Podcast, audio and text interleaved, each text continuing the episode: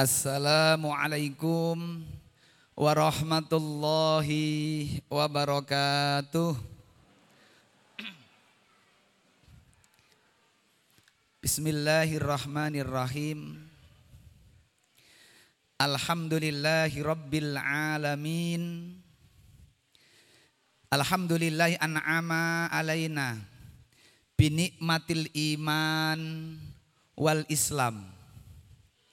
Alhamdulillah arsala rasulahu baina yadis sa'ah basyira wa nadhira wa da'iyan ilallahi biidni wa sirajam munira.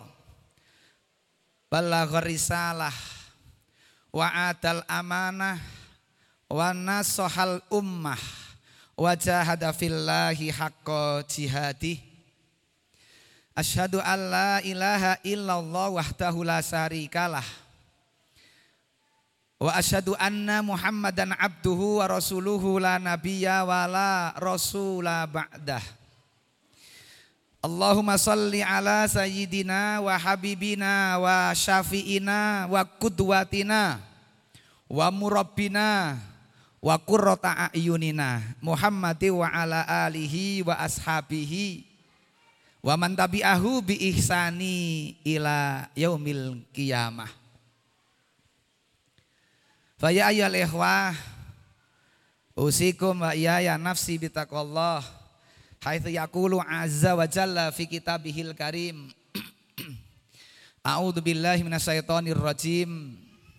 Ya ayyuhalladzina amanu taqullaha haqqa tuqatih wa la tamutunna illa wa antum muslimun Wa qala Rasulullah sallallahu alaihi wasallam khairun nas man tola umruhu wa hasuna amaluhu.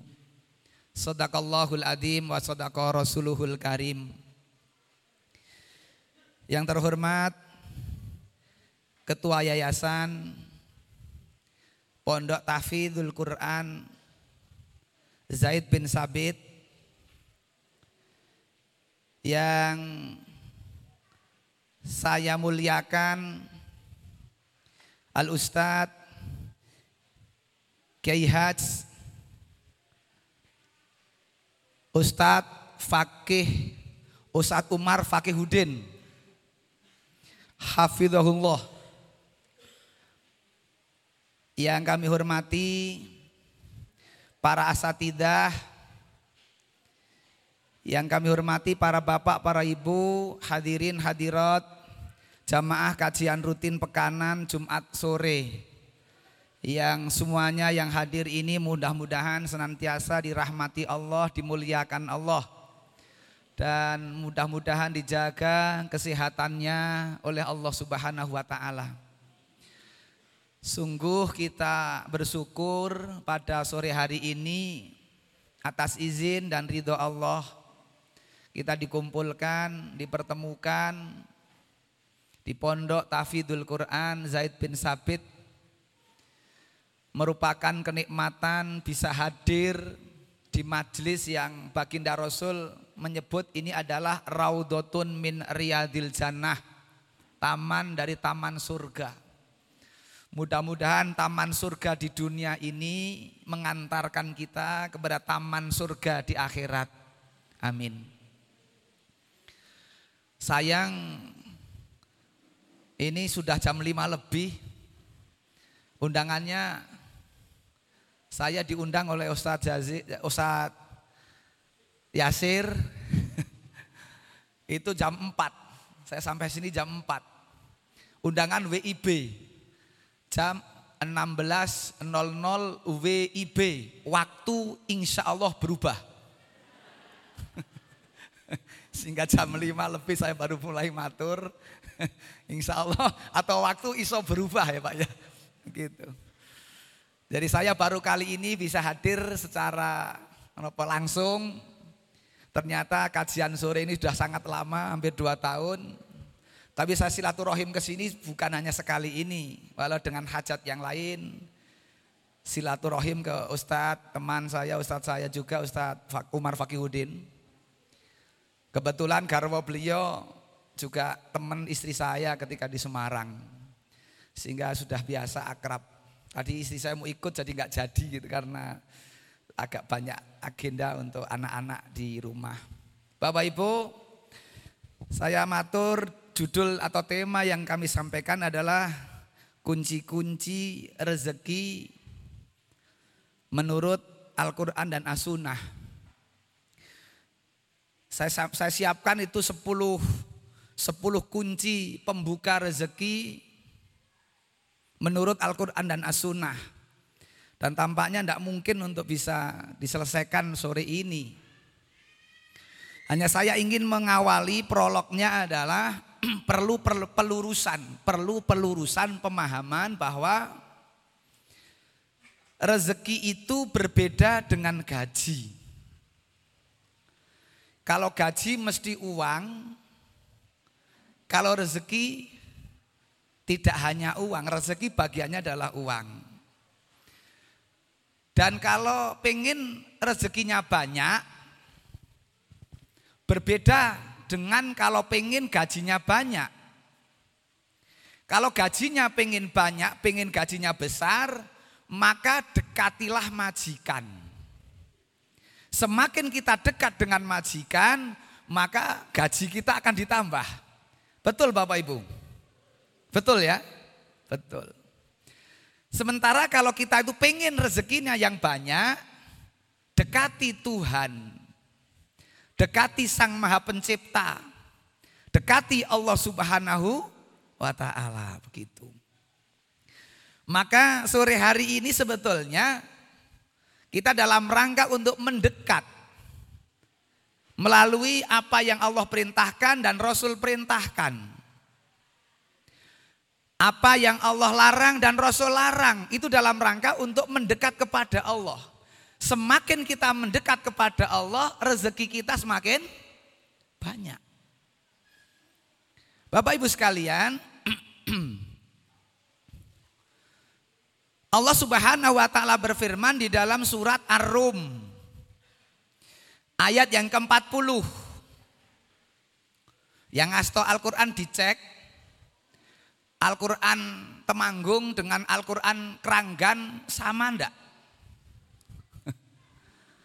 ya. Ngasto Quran buatan Bapak Ibu? Buatan ngasto dompet. Ajeng infak. nek nek ajeng infak berarti ngas, ngasto dompet. Nek ajeng ngaji ngasto al Al-Qur'an. Ya. Surat Ar-Rum ayat 40. Allah Subhanahu wa taala menerangkan tentang menjamin. Ya. Coba Bapak Ibu, sudah ada yang ketemu? Sinten simpun kepanggih?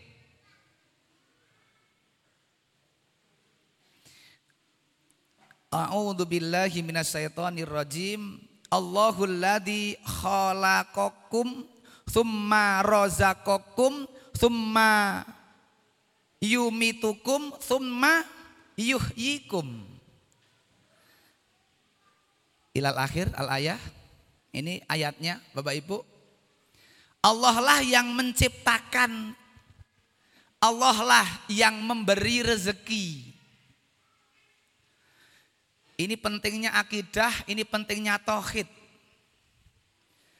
Jadi kita ini diberi oleh Allah rezeki. Jadi Allah yang memberi. Summa rozakokum. Maka lagunya cecak-cecak di dinding niku cicak-cicak di dinding diam-diam merayap. Datang seekor nyamuk yang datang rezekinya bukan. Ternyata rezeki itu mendak mendatangi, betul? Iya. Mustinya Bapak Ibu nyamuk yang bisa terbang, cecak yang hanya merayap, yang terbang kok menjadi rezekinya yang rayap. Inilah karena Allah yang mengatur. Maka pelajaran yang kita ambil Bapak Ibu, ini ini teman-teman, saudara, sanak saudara, insya Allah nanti pada tanggal 8 Dhul Hijjah hingga tanggal 13 Dhul Hijjah akan melaksanakan ibadah haji yang sudah sampai di tanah suci Termasuk yang hebat lagi adalah salah satu pemuda dari Secang, Pirian, Nguntel, Ngukel dari Magelang sampai Mekah Al-Mukarramah. Makan waktu tujuh bulan. Tanggal 4 November 2021 sampai tanggal 8 Juni sampai di tanah suci. Subhanallah Bapak Ibu. Ini salah satu solusi manakala haji sekarang antriannya di atas 30 tahun. Jadi antrian haji di atas 30 tahun itu reguler. Kalau yang travel yang yang sekarang ini dengan haji plus Teman kita dari Temanggung ini dekat LP Temanggung, sekarang tinggal di Gerabak. Cerita kalau biayanya 200 juta itu nunggu 10 tahun. Kalau 260 juta itu nunggu satu tahun. Satu orang. Tahun ini suami istri berangkat. 260 juta salah satu travel untuk bisa ke tanah suci. Maka solusi murah meriah, enggak antri, monggo sami-sami ngontel datang tanah suci. Mangke tinggalan masuk angin ya kuwian lah. Gentenan leku, lekuwian. Masya Allah. Bapak Ibu, saya mau matur begini, ini karena udah mepet waktu ya. Coba ibu-ibu mangpresani peristiwa Ibunda Hajar. Ketika lari-lari dari Bukit Sofa menuju Bukit Marwa. Yang ini sekarang diabadikan dalam ibadah haji maupun umroh. Karena haji mesti ada sa'i. Umroh mesti ada sa'i. Sementara ketika beliau sofa marwa, marwa sofa, ini ikhtiar, ini usaha. Ternyata Allah subhanahu wa ta'ala membalas usahanya, mengantar rezekinya melalui tumit, delamaan, suku dari Ananda Ismail alaihissalam. Dan yang diabadikan bukan lek jejak-jejak Ismail alaihissalam Pak Bu. Yang diabadikan dalam ibadah haji dan umroh bukan Ismail yang jejak-jejak lemah.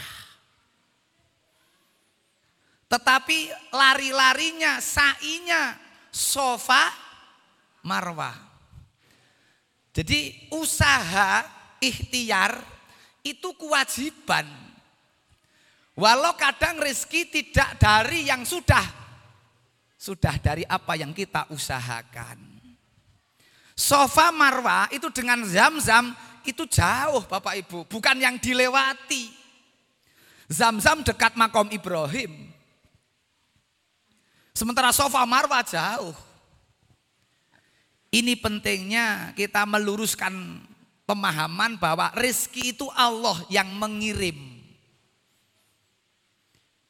Maka kalau kita lihat ayat-ayat Al-Quran, kaitannya dengan urusan mencari dunia, kalau ayat mengatakan famsu fi mana kibiha. Famsu cukup berjalan. Ini surat apa? Ada yang ingat? Ada kata famsu fi mana kibiha. Surat apa? surat Al-Quran. Iya, surat apa? Surat Al-Quran. Al-Mulk, betul? Ayat berapa? Ada kalimat famsu fi mana kibiha. Ya, famsu masya yamsi berjalan. Urusan dunia jalan saja. SOP-nya ikuti. Petani nyangkul, kasih pupuk, tanam. Ini SOP. Setelah ditanam, tanam ketela, tanam pohon ketela, keluar ketela. Allah yang sudah mengurusi nanti. Tanam cabai, keluar cabai. Di samping cabai ada pohon pare, keluar pare. Kok nggak ada cabai yang agak sedikit pahit? Utawa pare yang sedikit pedes. Subhanallah. Inilah Famsu, jalan saja. Kalau ngurusi dunia, jalan. Yang punya toko, buka toko. Yang akan mengantar, yang akan mendorong, menggiring orang datang ke toko, sudah Allah itu, bukan kita lagi. Yang penting buka toko kalau dagang. Jangan kemulan sarung aja. Jono sing kemulan sarung dongo, kemulan sarung dongo, ya ndak bisa. Saya pernah ngaji di salah satu kecamatan di di Temanggung ini ada pertanyaan begini. Ustadz, saya itu pernah ikut sebuah apa nggih pergerakan atau nasihat dan sebagainya isinya ngaji niku ada namanya sholat dirham atau sholat dinar. Sholat di waktu malam gelap gulita di dalam ruangan berokaat rokaat dikerjakan, konon nanti katanya mak bruk duit sak bagor. Kulo tanglet jenengan angsal nopo mboten nggih mboten angsal. ya Allah bukan begitu. Sampai kapan pun tidak bisa. Doa ya doa, ikhtiar penting. Maka kalau kita kembali kepada ayat cukup berjalan kalau urusan dunia. Toko buka, Petani berdagang, eh petani apa mancul dan sebagainya. Pedagang ya berdagang, peternak-peternak begitu. Lah kalau urusan ibadah dalam rangka mendekat kepada Allah, lihat Bapak Ibu ayatnya. Hari ini hari Jumat. Gitu ya. Ya ayyuhalladzina amanu idza nudiya lis-salati mi yaumil jumu'ati fas'au ila dzikrillah. Fas'au sa'i. Kalau sudah urusannya panggilan Allah, lari-larilah. Nanti Al-Quran akan berbicara ada berjalan itu yamsi tadi, masyan al akdam. Ada kemudian Allah ngendiko dengan kalimat fas'au sa'i. Nanti ada lagi kalimat lain wasari'u surah tasaro itu. Kemudian yang keempat adalah Fangfiru itu. Ingfiru itu. Ini di dalam ayat berbeda-beda. Kalau urusan ngurusi dunia jalan. Tetapi kalau urusan panggilan Allah lari. Walaupun lari-lari kecil jangan lari cepat. Walau maknanya yang lari bukan kakinya. Yang lari bukan kakinya. Karena kalau mendengar komat kok, lah, kok malah lari, salah. Kalau sudah mendengar komat, jalan biasa. Seberapapun rokaat yang kita dapat berjamaah dengan imam. Jangan lari-lari bahkan kok cincing-cincing barang. Ketok le tenanan. Tetapi yang dimaksud adalah ketika azan sudah dikumandangkan, lari apanya? Bersegera apa? Menyambutnya, bukan kaki yang lari. Fas'au ila dzikrillah sa'i lari-lari kecil untuk memenuhi panggilan Allah Subhanahu wa taala. Maka rata-rata manusia di dalam memenuhi panggilan Allah ada beberapa model. Ketika ada panggilan Allah, yang pertama yang paling baik benar adalah sami'na wa atokna. Tetapi ada yang model kedua, sami'na wa kusikna. Utawa sami'na wa tak pikir-pikirna. Kan begitu. Kalau kita melihat ayat itu, fas'au segera. Kalau ini panggilan Allah segera. Maka Bapak Ibu beruntunglah yang bersegera mendahulukan, menomorsatukan Allah. Hingga hari ini karena dulu tidak menomorsatukan Allah, maka antrian untuk zaroh ke tanah suci harus di atas 30 tahun. Kenapa? Antrian semakin banyak, antrian semakin panjang. Padahal Bapak Ibu, kalau Bapak Ibu melihat atau membaca firman Allah, coba ini surat apa, ayat berapa? Rabbana inni askantu min dzurriyyati biwatin ghairi dzar'in inda baitikal muharram. Rabbana liyuqimus salata faj'al af'idatam minan nasi tahwi ilaihim warzuqhum minas samarati la'allahum yaskurun. Surat nopo? Ibrahim. Ayat berapa? Ah, jangan surat Al-Quran. Oh, surat Al-Quran iya. Ibrahim ayatnya 37.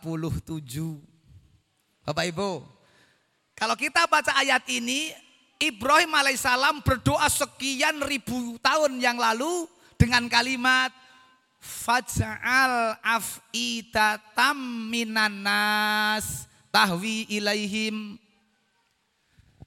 Bapak Ibu, ayatnya kalau melihat ayat ini Nabi Ibrahim membatasi orang-orang yang punya kecondongan cenderung ke mereka tanah suci. Maka Ibrahim berdoanya faj'al afidatam minan nas. Untungnya Nabi Ibrahim dulu tidak berdoa faj'al afidatan nas. Seandainya dulu Nabi Ibrahim faj'al afidatan nas, jadikanlah hati-hati manusia itu Hati manusia semuanya condong ke mereka. Mindah. Mindah nopo? Antri ninjuk pirang tahun. Sudah dibatasi dengan kalimat fasa'al af'idatam mina. Mina itu maknanya sebagian.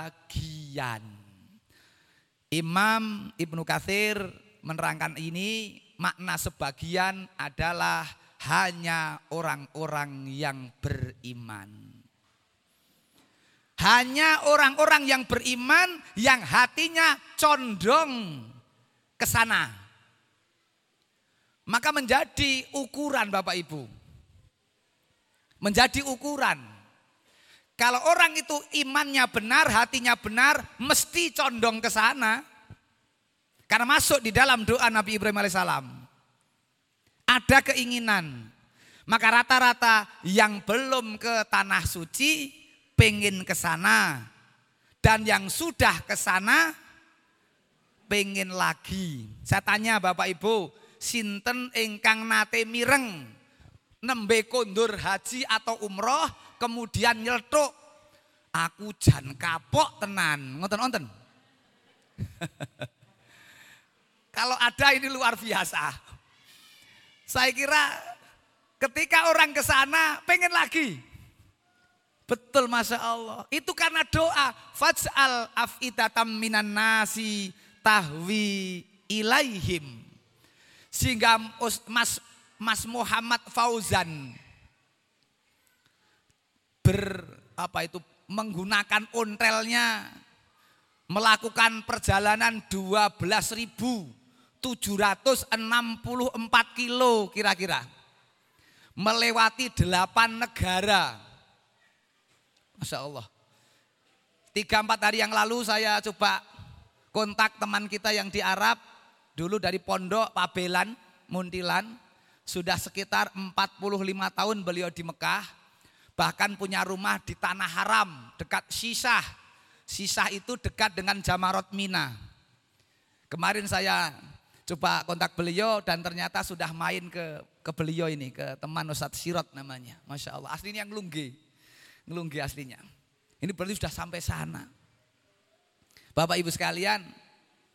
Jadi orang yang menomorsatukan Allah Allah akan beri kemudahan. Rukun Islam ada lima. Rukun yang pertama adalah pengorbanan lesan. Betul? Rukun pertama pengorbanan lesan. Rukun kedua sholat. Sholat ini pengorbanan waktu. Betul? Sing boten pitados sinten sing dereng nate ngendika utawa matur sik tak sholat sedilit. Rata-rata sudah sering berkata atau pernah. Sik yo tak sholat sedilit. Padahal tadi ngobrolnya terlalu lama. Neng nek sholat sedilit.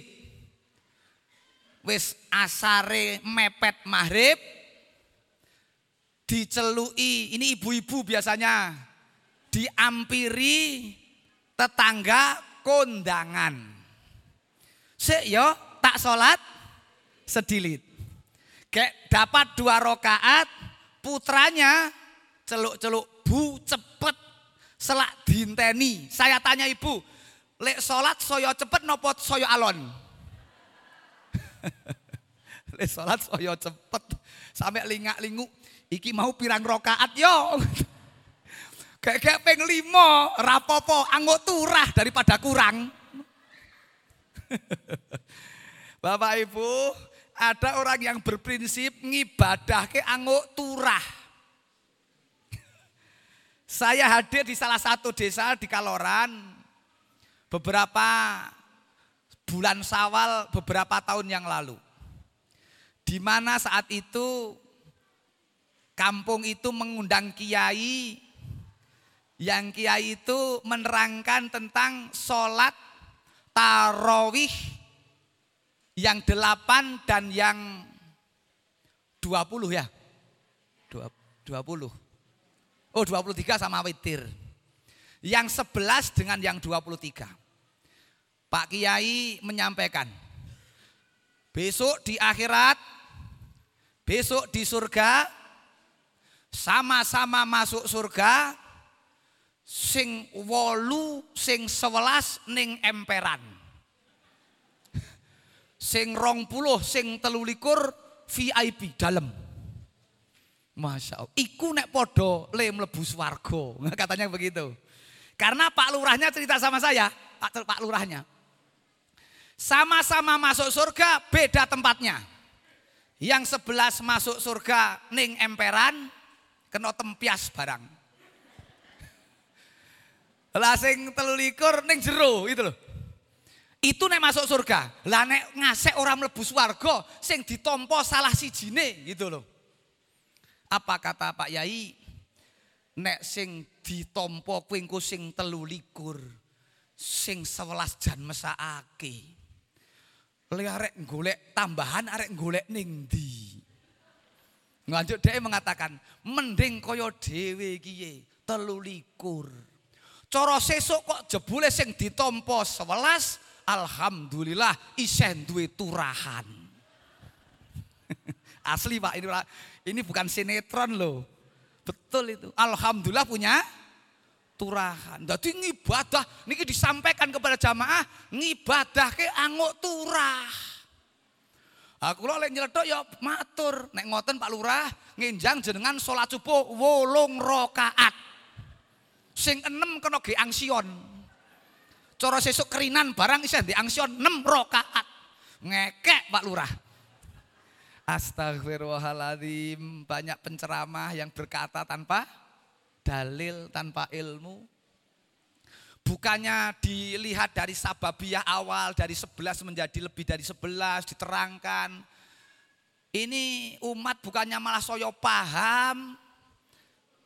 Malah umat soyo umat-umatan. Astagfirullahaladzim. Maka Bapak Ibu saya akan seakan bergembira, derek bingan, derek seneng. Mudah-mudahan Zaid bin Sabit semakin berkembang. Bisa ya ikut bersama-sama dandani kawan tenan. Sebab nopo sing dandani karo sing ngerusak niku akeh sing ngerusak. Betul? Iya. Jadi semakin banyak pondok-pondok pesantren bermunculan, Semakin banyak lembaga-lembaga pendidikan Islam bermunculan, semakin pendidikan betul-betul digarap banyak orang, maka akan semakin baik keadaan insya Allah. Nggih mboten? Bapak Ibu sekalian, jamitan mahribe. jamitan Ustadz Yasir. Jam berapa mahribnya ini nggak tahu saya. Masih berapa menit? Niki ngantos bukoh to niki? Minimal latihan bukoh najanto dereng poso ngono lho. Sebetulnya saya mau matur ada suatu peristiwa begini Bapak Ibu.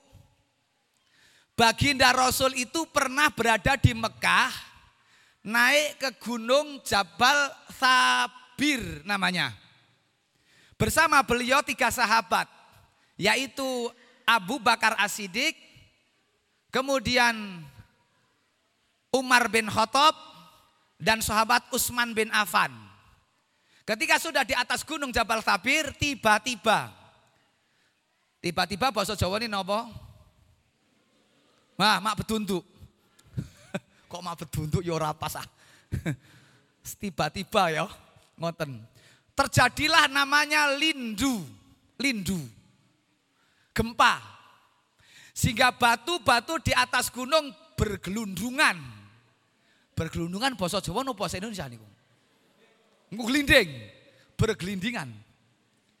Sehingga Rasul mengatakan dengan menghentakkan kaki beliau, tenanglah wahai sabir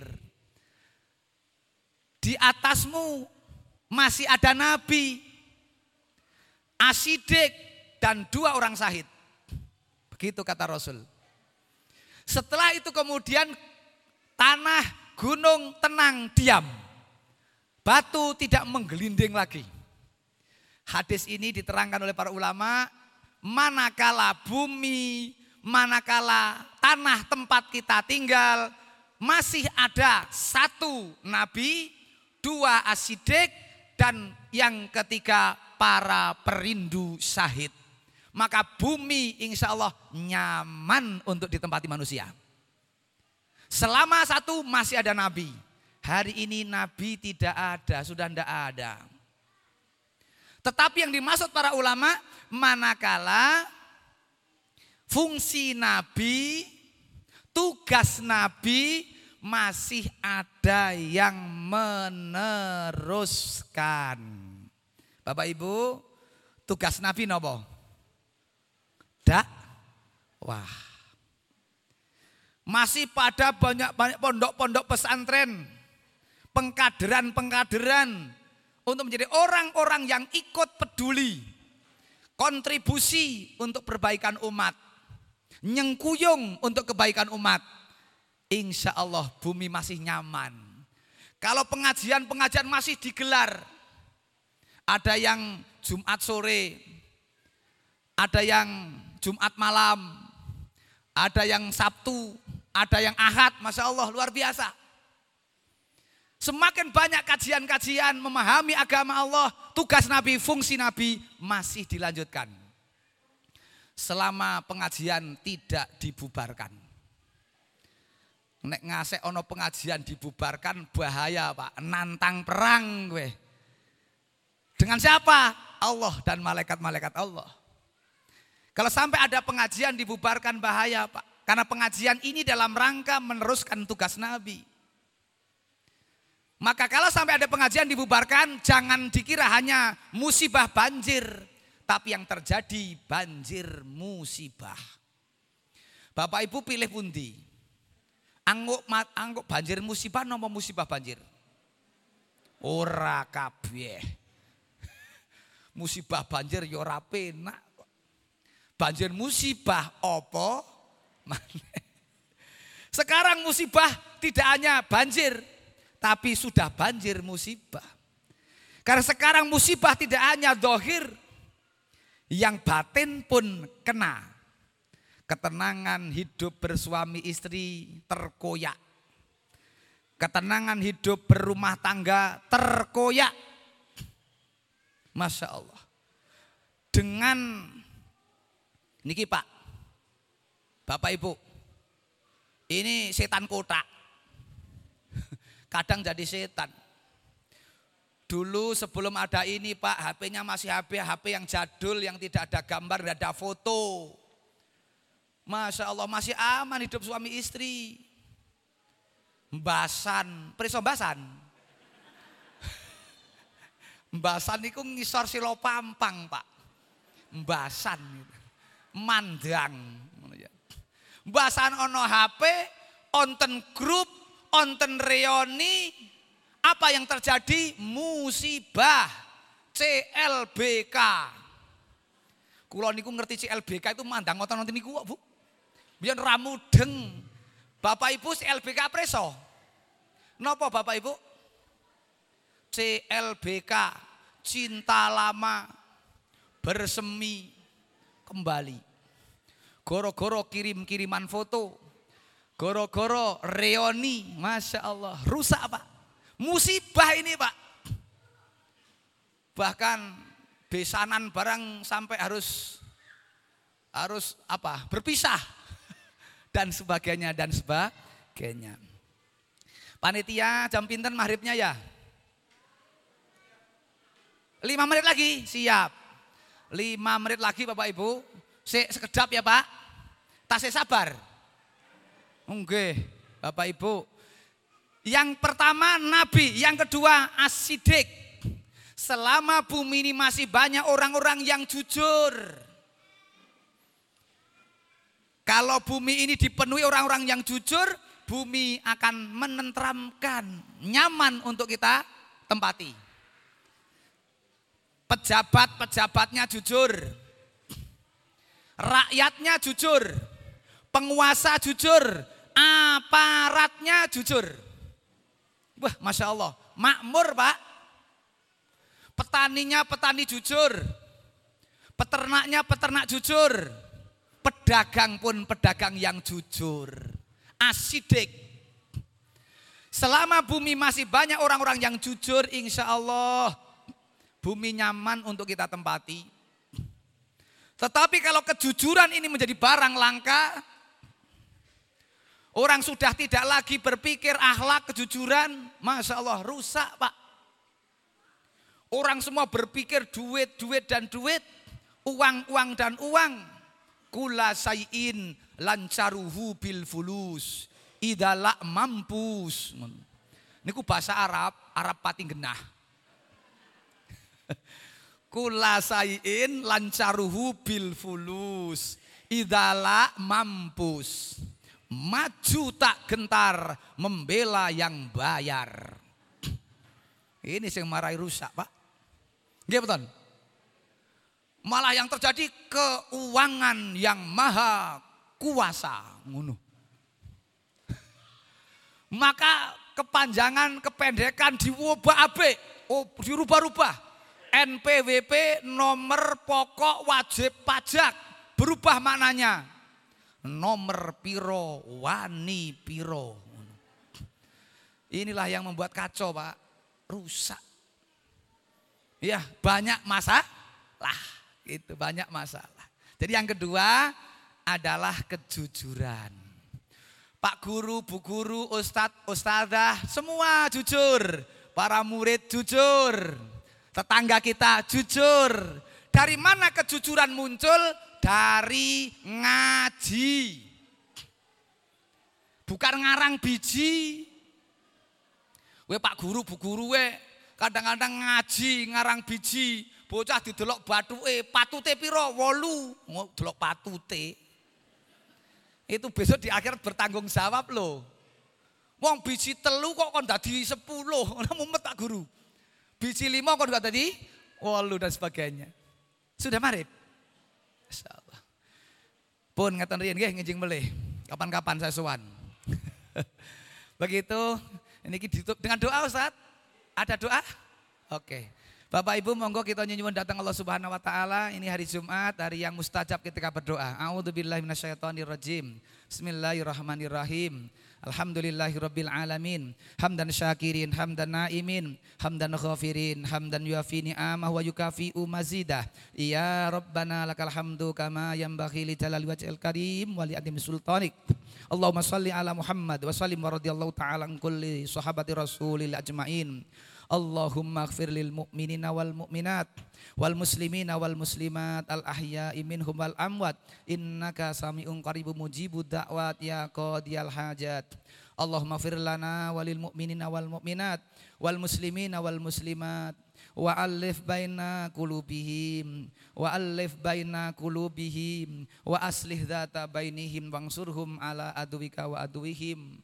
Allahumma al-an kafarata ahlal kitab alladzina yasudduna an sabilik wa yukadzibuna rusulak wa yuqatiluna awliya'ak. Allahumma la sahla illa ma ja'altahu sahla wa anta taj'alul hasna idza syi'ta sahla Allahumma ij'al khaira a'malina akhiraha waj'al khaira a'malina khawatimiha waj'al khaira ayyamina yauma liqaika. Allahumma ahsin akibatana fil umuri kulliha wa ajirna min dunya wa adabil akhirah. Allahumma aslih lana dinana alladhi wa ismatu amrina wa aslih lana dunyana allati ilaiha ma'ashuna wa aslih lana akhiratana allati ilaiha ma'aduna waj'alil hayata ziyadatan lana fi kulli khair waj'alil mauta rahatan lana min kulli syarr. Rabbana hab lana minas solihin rabbana hab lana min azwajina wa dzurriyyatina qurrata ayuni waj'alna lil muttaqina imama. Rabbana atina fid dunya hasanah wa fil akhirati hasanah wa qina adzabannar subhana rabbika rabbil izzati amma yasifun wa salamun alal mursalin. Walhamdulillahi rabbil alamin Para bapak, para ibu, para rawuh menika ingkang saged kita aturaken mugi-mugi sekedhik menika wonten manfaatipun. Kirang langkungipun nyun pangapunten ingkang kadhi aku luka hadza astaghfirullahaladzim li walakum innahul ghafurur rahim. Subhanakallahumma wa bihamdika asyhadu alla ilaha illa anta astaghfiruka wa atubu ilaik. Assalamualaikum warahmatullahi wabarakatuh